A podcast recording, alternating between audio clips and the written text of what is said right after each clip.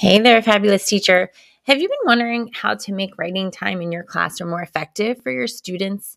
Do you want your students to love writing time? If so, I think it's time for you and I to start transforming your writing instruction. I'm Melissa Morrison, and I have a passion for helping teachers to feel confident in teaching writing and help them grow successful writers. I've worked with numerous teachers to guide them through this transformation, and in this podcast, I bring you the practical strategies you need to make writing the best time of your day. Let's get going. Hey there, writing teacher. I hope you're doing well today. It is summertime. I hope you're enjoying.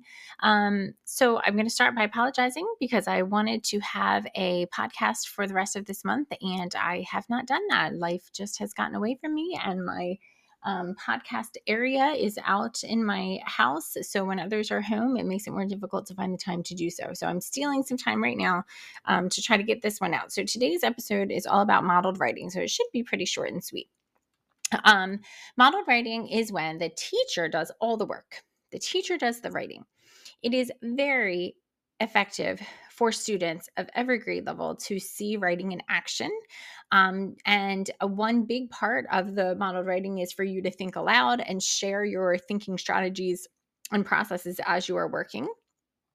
So it's highly effective and it is really just uh, since it's all the teacher, it's this I do part of like a gradual release of responsibility. Um, I know that uh, oftentimes teachers that I worked with have thought that maybe they're doing modeled writing or maybe they're doing shared writing, but usually it's like a mix of both um, because a lot of times they will have the kids help them quite a bit in the writing they're doing. So that's going to be more of shared writing. So modeled writing is all the teacher. You write everything, you come up with everything, you decide everything. Um, you might engage the students a little bit by asking, like, oh, you know, what do you think about this word? Give me a thumbs up or something. But really, it's all you. And it's going to be used to usually teach one explicit strategy. However, if you are sitting there writing, if even if there's only one thing you really want to teach them about as you're writing, they're going to see so many other things happening, especially since you're thinking aloud. Um, however, it is not necessarily the idea of sharing the whole writing process and talking about every little thing that you're doing. Um, that's really more for shared writing. Shared writing is when you just want to walk them through the whole process um, together and have them help you. But modeled writing, you're wanting to um, show them exactly how to do something. You could write the whole thing in front of them, um, and it doesn't have to be all at one time because if you're specifically trying to teach one strategy you wouldn't necessarily um, need to write a whole piece. But sometimes you're going to want to start from the beginning even maybe from the plan the planning stages um, sometimes you can have some of it written ahead of time and then continue on with it for another por- portion or to go back and revise um, to be able to model another strategy so for example let's say that you are in fourth grade and you are talking about writing excuse me, you're talking about um, a standard that says to improve writing by planning, revising, editing, and building on personal ideas and the ideas of others to strengthen writing.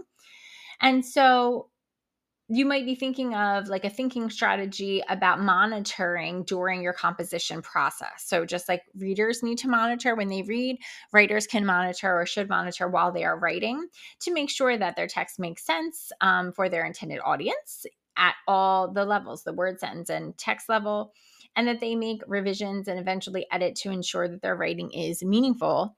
And so if you're wanting to model this strategy you could start from the beginning or you could start with one and go back and reread and show them different strategies for being able to revise in during the composition process. Um, so it can really go either way. It could be let me start drafting and then let me go back and you know one simple strategy is just rereading first um, reading aloud so that you can actually hear what it sounds like and find the voice that you really want to be coming across as your readers are reading. And then it might be the another strategy of actually going back and thinking okay if i'm thinking about this specific audience how is this working um, for the audience that i am intending my reading for? So again it could be the whole it could be starting from scratch or it could be something you've already written and then you're going back and showing how you would do the rereading and the revising in front of your students. And again you're going to be using those think alouds showing them exactly what is going on in your mind and what you want them to be thinking about and considering as they are writing. Um, but it, you are not allowing them to help you. You are just showing them. You are modeling it during this time let's think about a lower grade level, say first grade, and perhaps you really just want to teach them how to plan in their writing well. And there's a lot of different ways to do this. So you are modeling even the planning process that is still modeled writing because sometimes it's jotting things down on paper sometimes it's sketching across the pages or sketching the first page and then writing so there are several ways that you can show that, and that would still be considered modeled writing. It is part of the writing process. And then you can continue on with that same topic to show them another strategy, like when you go and you know think about all you can and then write it down on your paper. It's always good to not hang on to one piece for too too long, especially for the younger grades, because you want them to be able to get a lot of practice with multiple types of uh, multiple pieces, multiple topics. But you can use um, a modeled writing for several lessons or several different strategies. You can even skip one for a while, start a new one, and then go back to another one um, because it can always be an ongoing process. But modeled writing is just simply that you are modeling for the students. It can be in your mini lesson, or it should be a part of your mini lesson, is a way that you are teaching or demonstrating a strategy. It can even be combined with a mentor text. Like, let me show you how this author did it, and let me, um, if that's possible to show in the book, and then let me show you how I write it. Again, this is different from shared writing because in shared writing, the students are helping you. In shared writing, you are still holding the pen and you're the one doing the writing. They are never coming up and writing if you do have them do that, that's called interactive writing. So in shared writing, you are um, still holding the pen, but they are helping you. So they're coming up with ideas, or they are coming up with words or sentences, or they are deciding how to revise. Um, but the shared writing is really, as I said before, more for showing the entire process. So you really want to do a whole piece with them. You might take two to three um, times or sessions in order to make that happen. Um, you can still do some thinking aloud and then getting them to think about what you're doing to help you as you're writing. But that's the difference between modeled and shared is just in in shared the kids can help in modeled they do not. So when I said this was short and sweet, I wasn't kidding. I think that's really all I need to tell you about modeled writing. But I would love to know um, if you could answer the question on the show notes about what did you get um, from this episode, although it's short. Like, what was one thing um, that cl- was clarified for you? And then, as always, reach out if there's anything else you would like to know. In our next episode, I will talk a little bit more about mentor texts and how to use them in your writing mini lessons.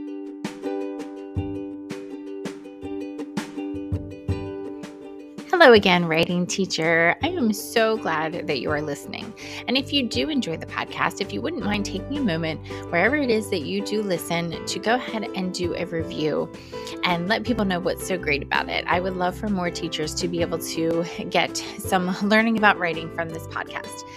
If you're interested in any further information, you can find me in a couple of places. One is YouTube, Melissa Morrison. I have a lot of videos there for you to to help you with writing instruction. And then also on Facebook, I have a Facebook page, Teaching to Transform LLC, and a Facebook group where you can learn more from me and chat with other teachers. It is called Transform Writing K through 8, and I would love to see you there. Have a great day.